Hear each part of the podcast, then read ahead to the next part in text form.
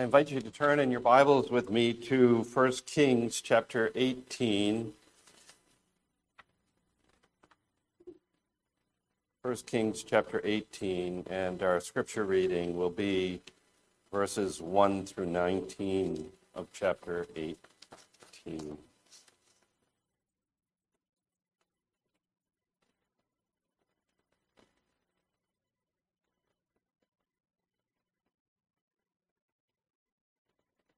You remember that um, the northern kingdom of Israel, having been separated from the southern kingdom of Judah, is now presently under the reign of an evil, wicked king, Ahab.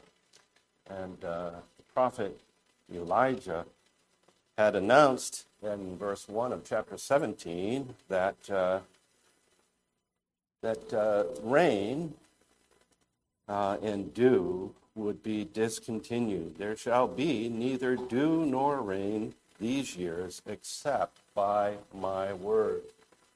Famine in that region uh, lasted for over three years. And uh, we are coming to the place where, after Elijah has uh, been protected and provided for by the Lord, uh, by the brook Cherith, and then after that, using the widow of Zarephath. Um, he has been living in the town of Zarephath with uh, this widow in uh, the region of Sidon, which is where Jezebel uh, comes from. Uh, it is the seat of Baal worship, and uh, uh, Ahab has been searching high and low for Elijah and uh, has not been able to find him. He's right there uh, in uh, Zarephath. And uh, the days of the famine are drawing to an end, and the Lord is directing the affairs of his people in such a way that there will be uh, a great confrontation to answer the question, who is God? Is it Yahweh, the God of Abraham, Isaac, and Jacob, the God of the Exodus, or is it Baal? And uh, we are not going to be dealing tonight with all of chapter eighteen, but just with the very first part as these events are beginning to unfold. And um, we're going to see that uh, Ahab as a king is made to look small and insignificant as the Lord, the God, the King, the Creator, shows his way of directing the affairs of men, uh, giving them uh, commands, having them be obeyed, and eventually, uh, next week, we'll be looking at the direct confrontation that takes place on top of Mount Carmel. Tonight, we are looking with at uh, verses one through nineteen, and the initial uh, confrontation that Prophet Elijah has with Ahab. Hear the word of God.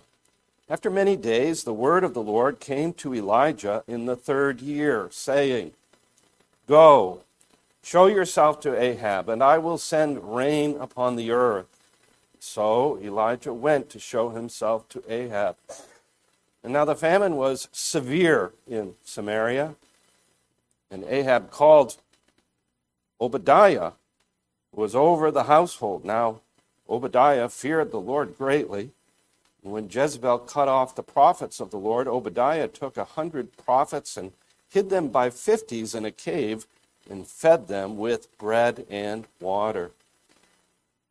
And Ahab said to Obadiah, Go through the land to all the springs of water and to all the, val- all the valleys. Perhaps we may find grass and save the horses and the mules alive and not lose some of the animals. So they divided the land between them to pass through it. Ahab went in one direction, and Obadiah went in another direction by himself. And as Obadiah was on the way, behold, Elijah met him. And Obadiah recognized him and fell on his face. And he said, Is it you, my lord, Elijah?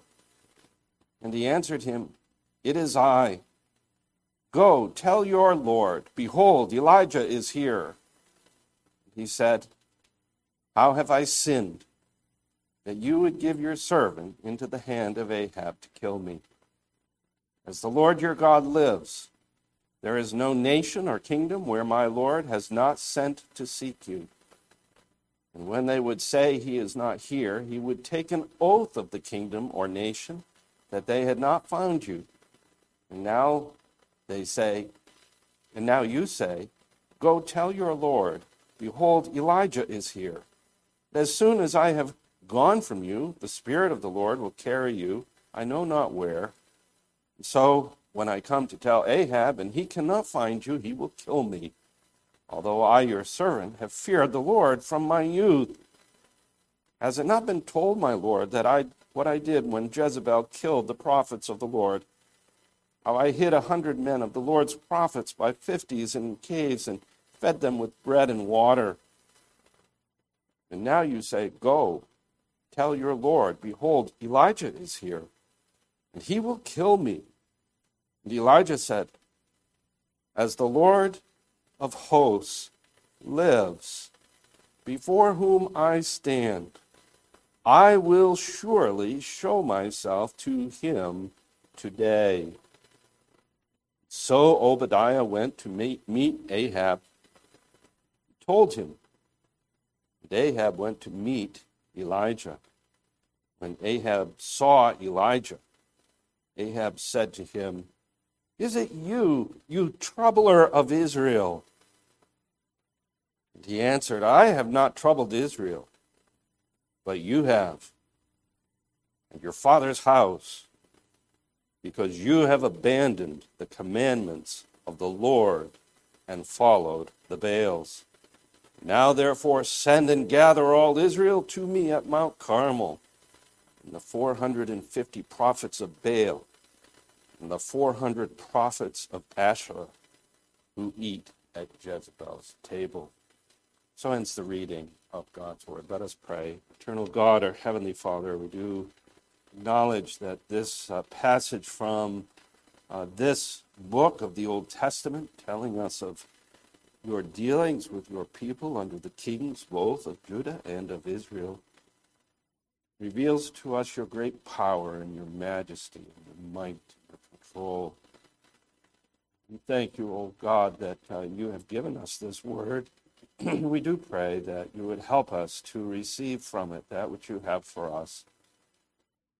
Help the one who preaches, and help the one who hears, that we may receive your word this night. We ask it in Jesus' name. Amen.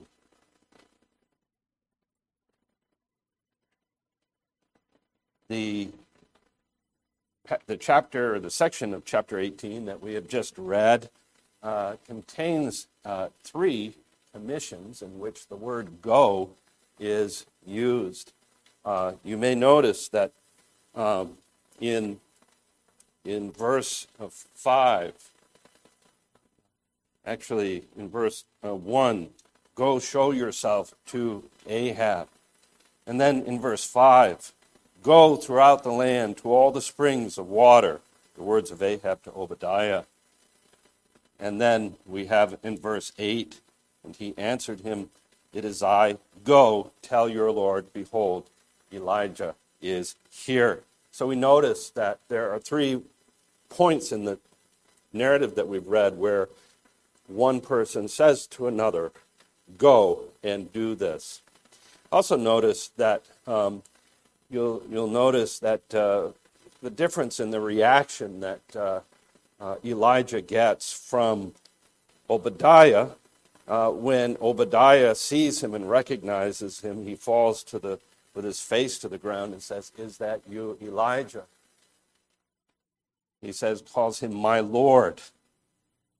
And then you notice that uh, just a little farther down, uh, Ahab, the same words are repeated just about, except for what is said. Ahab said, is that you, you troubler of Israel? And so I, as I thought about how to uh, divide this text, I want to just notice, first of all, the three commissions that are given. Secondly, a faithful servant of the Lord, Obadiah. Thirdly, Obadiah's struggle of faith. And fourthly, a wicked king confronted with the truth. So first, the three commissions that are given. Second, a faithful servant of the Lord, Obadiah, uh, a servant of the word. And then thirdly, Obadiah's struggle of faith.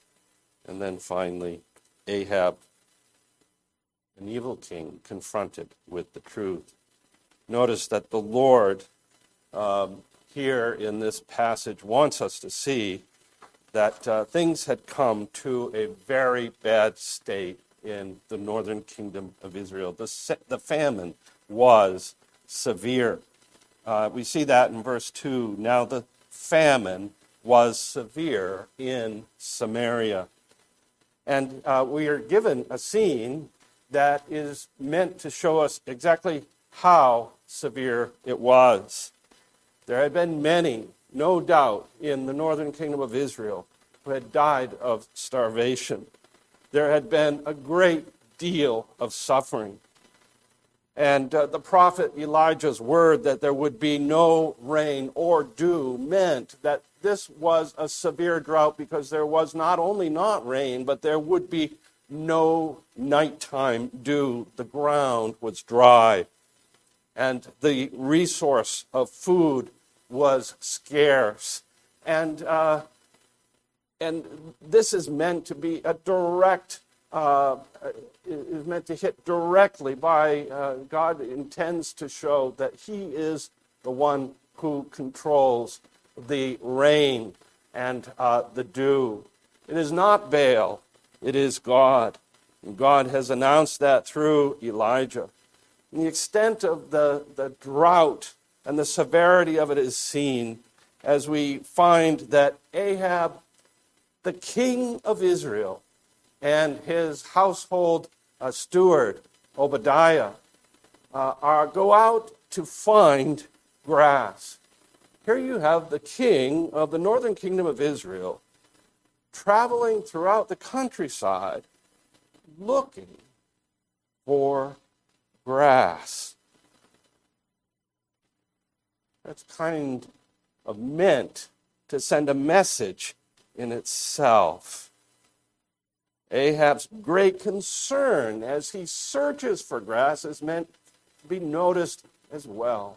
What is foremost in his mind? Is it the suffering of his people? Does he have the heart that David had for the suffering of his people because of David's sin?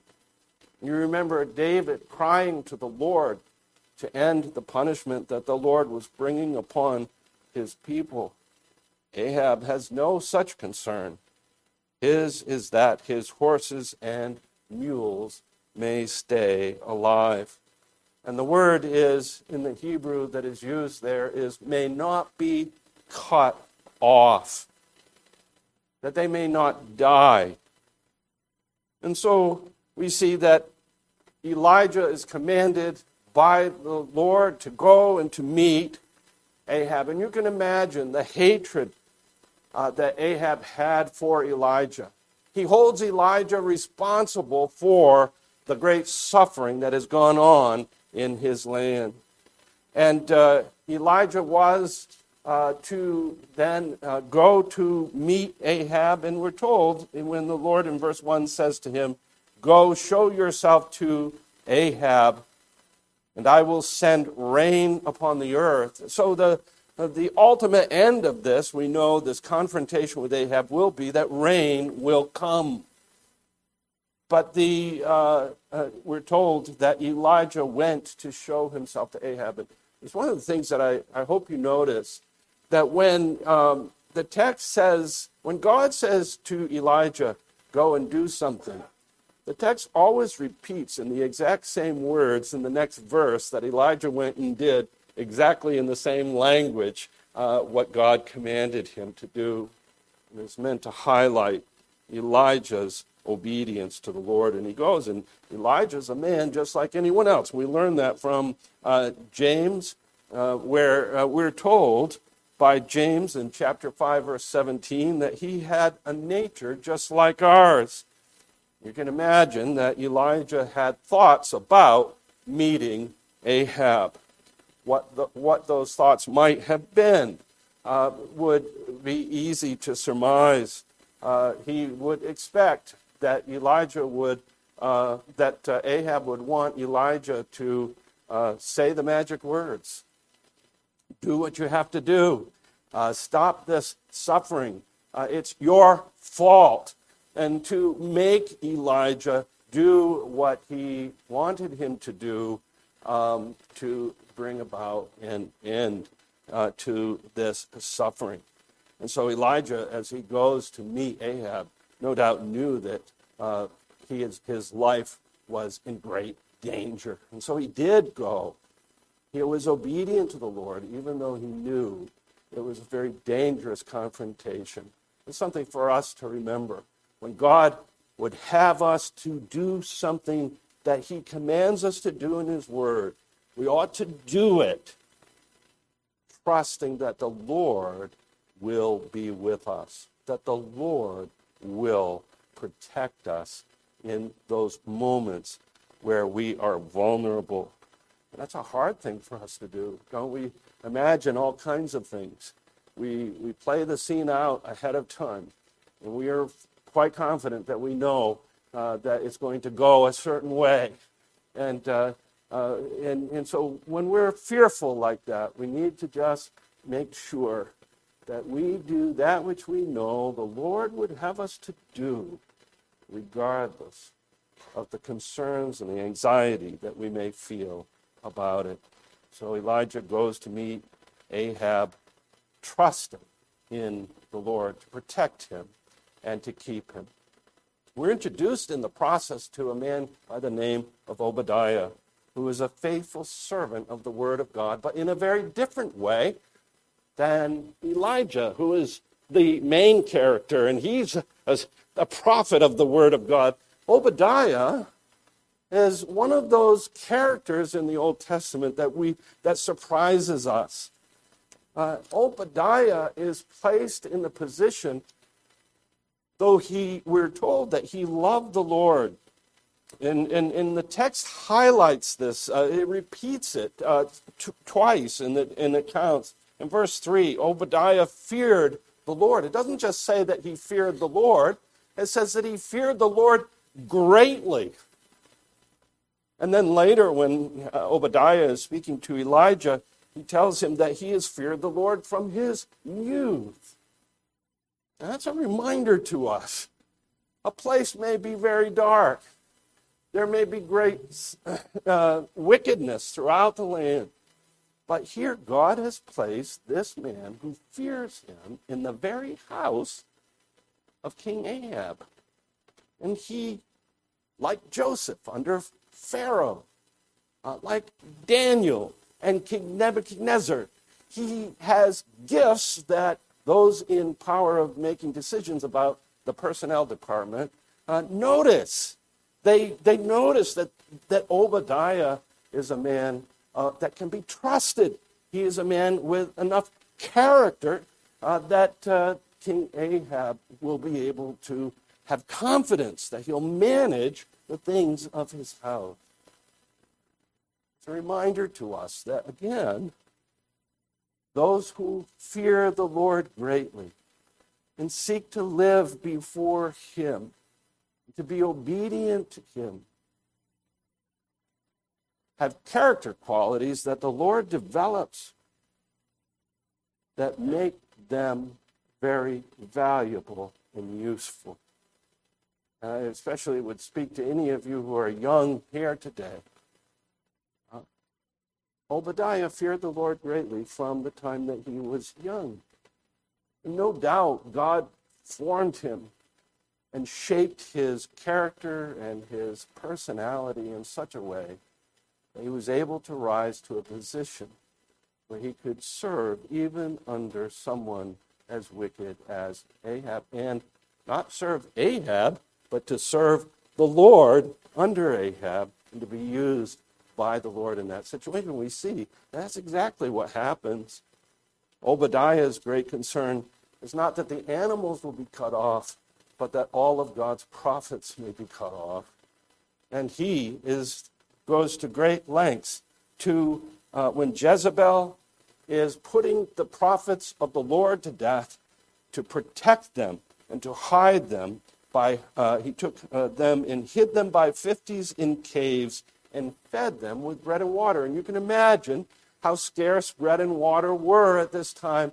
Obadiah had access to things that other people didn't have, and the Lord used him and his position to provide for the prophets who were ministers of the word, even in a very wicked place.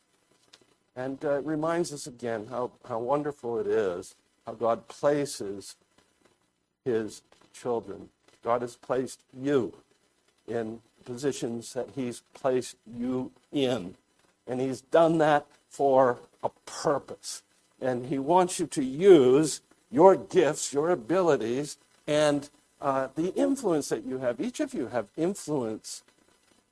And he wants you to do things for the sake of his kingdom, using that influence. That's what Obadiah did.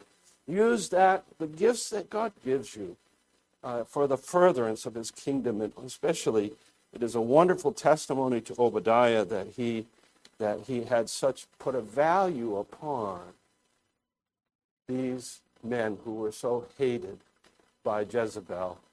He put a value upon them and sought to protect their lives, and the Lord used him in that way. Now, not all of the prophets were spared. That's one thing that we have to think about. Uh, Obadiah was successful in saving a hundred, but think of the others that were not uh, spared. Uh, the, the Lord uh, had intended for them. Uh, they uh, died as martyrs for the sake of their faith in God. And uh, they remind us of the words of Hebrews, where uh, the writer of Hebrews tells us that many were prophets in the Old Testament were killed with the sword. Many of them were destitute, afflicted, and mistreated, of whom, the writer says, the world was not worthy, wandering about in deserts and mountains and in dens and in caves of the earth. Think of it. Messengers of God Almighty, destitute, wandering, without a place to lay their head. It reminds you that the Lord Jesus Christ came from heaven to earth, did not have a place to lay his head. He also was hated and persecuted and put to death for the sake of his people. So the souls of these men went to heaven, and uh, where they awaited the coming of the Messiah, they now reign with him in glory. So while Obadiah was successful in saving many, uh, many died as martyrs at that time. And so uh, Obadiah, then thirdly, we see Obadiah's struggle of faith. The Lord, uh, uh, Ahab and, and Obadiah are out uh, looking for grass. And uh, behold, Elijah met him, verse seven. And uh, Obadiah Uh, recognizes Elijah, and he fell on his face, and he said, "Is it you, my Lord Elijah?" And uh, he is excited. He is overjoyed. He recognizes Elijah, and uh, he can't believe his eyes. "Is it really you, my Lord Elijah?" And Elijah answers him, "It is I. Go and tell your Lord, behold, Elijah is here." And uh, Obadiah's response is, is something to read, and it takes up a fairly significant part of this section, uh, almost ten verses, I think. Uh, he says, "Well, how have I sinned that you would give your servant into the hand of Ahab to kill me?" Um, he assumes that, uh, yes, it may be the case that Elijah uh, is here, but how long will he be here? Uh, it's an indefinite time. And he's, he sees in his mind that uh, he's going to go tell Ahab, and Ahab is, is going to go out to meet Elijah, and Elijah's not going to be there because the Lord, by his Spirit, will have taken him somewhere else. I think it was the common practice of the Lord to move uh, prophets, and we know that in different other uh, instances in the Bible, by the Spirit, just to move them from place to place. And uh, and Obadiah uh, is convinced that uh, if that were to happen, that Ahab would have his head in a moment. Uh, tells you something about uh, uh, that Obadiah lives on, lived on a knife's edge the whole time. Think about it. He's he, he's uh, subverting uh, the will of uh, Ahab and Jezebel by hiding prophets and feeding them.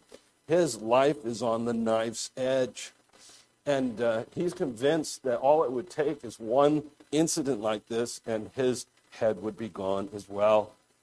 He, he tells uh, Elijah, don't, you know, what have I done that you would want to do this to me? And uh, you, that you would, he repeats this, I, this, the phrase that you would have me killed, that he will kill me. He knows that he, uh, if, if Elijah were not to be there at the moment that Ahab came, that, that uh, his own life would be forfeited. And so don't we notice something here? Elijah, on the one hand, had to be concerned about his life, and the Lord protected Elijah. And now Obadiah is being challenged to do something that may put his life at risk. And uh, the Lord graciously gives Elijah these words in verse fifteen. As the Lord, the Lord of hosts lives, before whom I stand, I will surely show myself to him today. Now, do you notice the, the difference? In, in the first, he says, tell Ahab that Elijah is here. In this, he says, I will surely show myself to him today. And so Obadiah goes uh, obediently, and he uh, he submits to the command of Elijah to go. I can't help but note that this, again, is a challenge to Obadiah's faith, as, as each of us realize what it is to be put in a position where our faith is challenged. Are we going to rest and cast our lives upon the Word of God and the truth of it, or are we not? Are we going to believe what God says is true and trustworthy? Much like what we heard this morning. God's word is true. You can stake your very soul and your life upon it. And so Obadiah is finally, after being reassured, he says, I will do what you command me to do. And he goes to Ahab and he gives him the message. Trusting, trusting the word that God gave him through Elijah. Same thing is true for you and me every day. We're called to believe that what God's word says to us is true. We can trust him in what he says. And it's, it's, it's, an, it's a struggle of faith. Obadiah went through this great struggle, and he's honest, and he goes back and forth with Elijah about it, about his fears, but he finally is obedient and he goes. So we look then finally at the confrontation that takes place. So, I, I and also just just as we look at this confrontation with Elijah and Ahab, now with kings, it's usually the case that kings sit upon their throne, and subjects come before them. Is that what's happening here? Here, who is on the throne? God Almighty is on the throne. And it is Elijah who is telling Ahab to come and meet him. And Ahab, the king of Israel, is going to meet Elijah. It's a little bit backwards. It's not what you would expect in the behavior of a king, but it's meant to show us that it is the Lord. It is the Lord who is sovereign in all that is happening here. He is the true king. So Ahab sees Elijah and he says to him, "Is it you, you troubler of Israel?" And so uh, he goes forward to uh, meet uh, Elijah. He calls him troubler. "You are a troubler, Elijah." The word is meant to recall the story of Achan. And you remember that when Achan stole uh, those devoted things in the city of Jericho and put them in his tent, that when it was discovered, he was asked by Joshua, "Why did you bring trouble upon Israel?" The Lord will bring trouble upon you. It's exactly the same word that is used here. Ahab accuses Elijah of being a troubler of Israel. Well, what's wrong with this? What's wrong with this? The problem is that uh, Ahab is completely unbroken by the trials that he's gone through. He has not come to realize that his idolatry is the reason for the suffering in his nation. And so he accuses the one who brings God's, the announcement of God's judgment upon him because of his sin. It is Ahab's sin that is the problem. It is not Elijah. It kind of brings to us that whole question of, if someone brings to you a message that you don't want to hear, are they the problem or are you?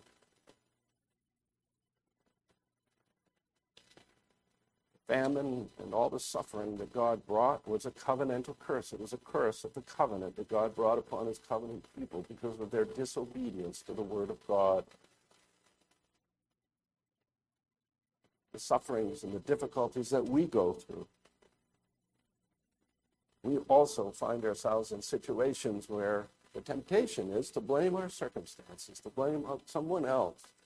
And how often have you been tempted to use this phrase with someone? "Well, you made me."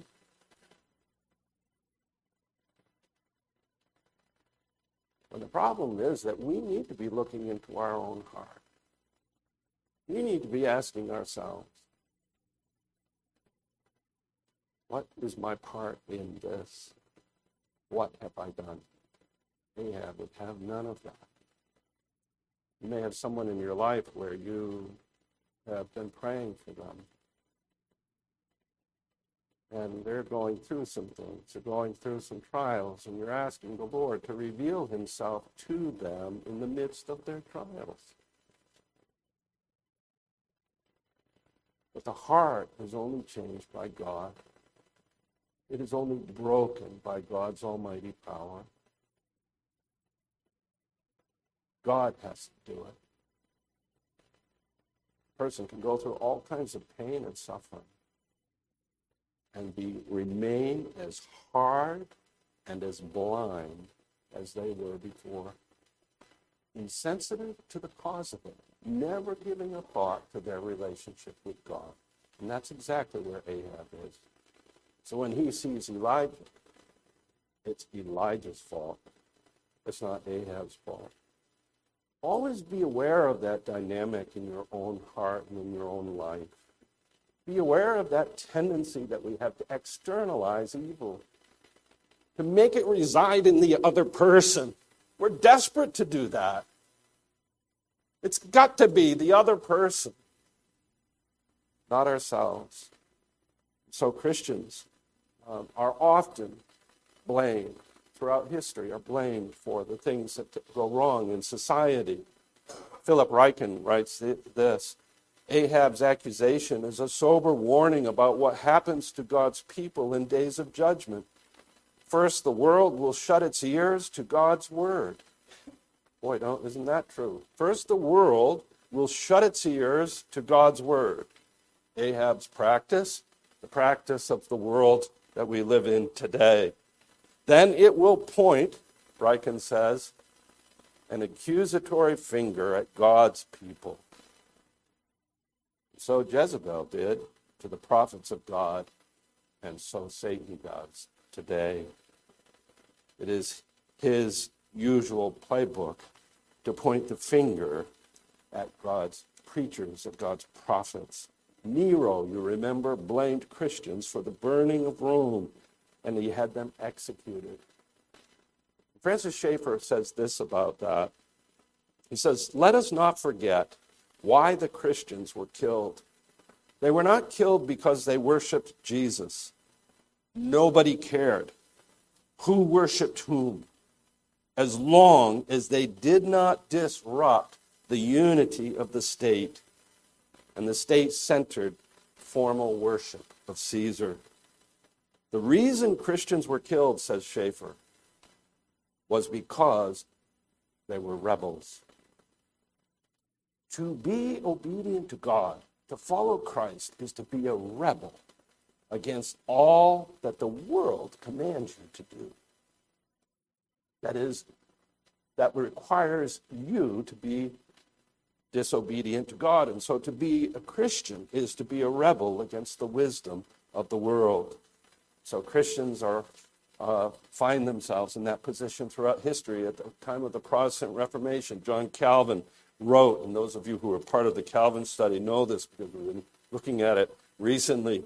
He wrote the Institutes of the Christian Religion, the very first edition of it, as a manifesto and as a confession to convince King Francis of France to stop the persecution of the Protestants who were being blamed at that time and killed.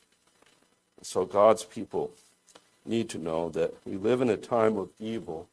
We should expect that the finger may be pointed at us. But it is also a warning to us, not only that the world will point its finger at Christians, but it's a warning to us as individuals. And I alluded to it a minute ago. Just as the powers in high places may blame those who love and serve the Lord Jesus Christ, so each one of us has a problem with wanting to see that someone else is to blame for our difficulties. You are the troubler of my life. You are the troubler of my soul and my peace, we may say. Perhaps it is anger, perhaps it is depression, perhaps it is a marital dispute or some other situation involving strife with someone else. Isn't it usually the case that our first response is to find the source of the problem, not in ourselves, but in others? The Bible teaches us that each one of us is a sinner. And uh, Ahab did not get this. That is why he accused Elijah. And Elijah says to him, no, it is not I who am the troubler, but it is you who have, who have abandoned the commandments of the Lord and followed the Baals. Ahab needed to be convicted of his sin. And each one of us needs to be convicted of our sin and for the part that we play in the controversies in which we take place. We should always be the first to look at God's word and to ask ourselves how we have broken, how we have disobeyed God's commandments, and repent, to let our hearts be broken in repentance. Have you done that? Have you experienced that? Have you let your heart be broken by the realization that you have disobeyed God's commandments? But then, to turn to the Lord Jesus Christ as the one who came to save you. You have a Savior who was himself without any guilt or sin. But he took your guilt upon himself. Doing the exact opposite of what we tend to do, he took our guilt upon himself. What does every sin, what does every one of your sins and my sins deserve? The Shorter Catechism says, the wrath and curse of God. The first, one of the questions that we ask members, do you confess yourself to be a sinner, justly deserving of his wrath? The membership questions that we ask, that's one of them. Do you know yourself to justly deserve the wrath of God? Not only the wrath that we experience in this life, but that which is to come. And the next question is this, what does God require of us that we may escape his wrath and the curse that is due to us? God requires of us faith in Jesus Christ. That's what Ahab needed. That's what we need. To repent of our sins and put our faith in Jesus Christ. Would you do that? Do you know yourself to be a sinner? Don't allow yourself to be hardened. Don't allow yourself to become callous. That can happen. You go a long time, and that can happen. Turn. Repent of your sins. Believe in the Lord Jesus Christ. Rest upon him alone as he is offered to you, even as we will see in just a moment. We observe the Lord's Supper. He is offered to you in the gospel. Ahab was a hardened man. Let that not be you. Let that not be me. May it be that uh, the trials and the difficulties of our lives bring us to, instead, faith and trust in the Lord Jesus. Let's pray. Our gracious God and Heavenly Father, we do pray that uh, as we are confronted with the Word of God, that it may confront us even sometimes in a way that is painful for us to hear, but that we would not resist it, but submit to it. Help us with that, we pray, in Jesus' name. Amen.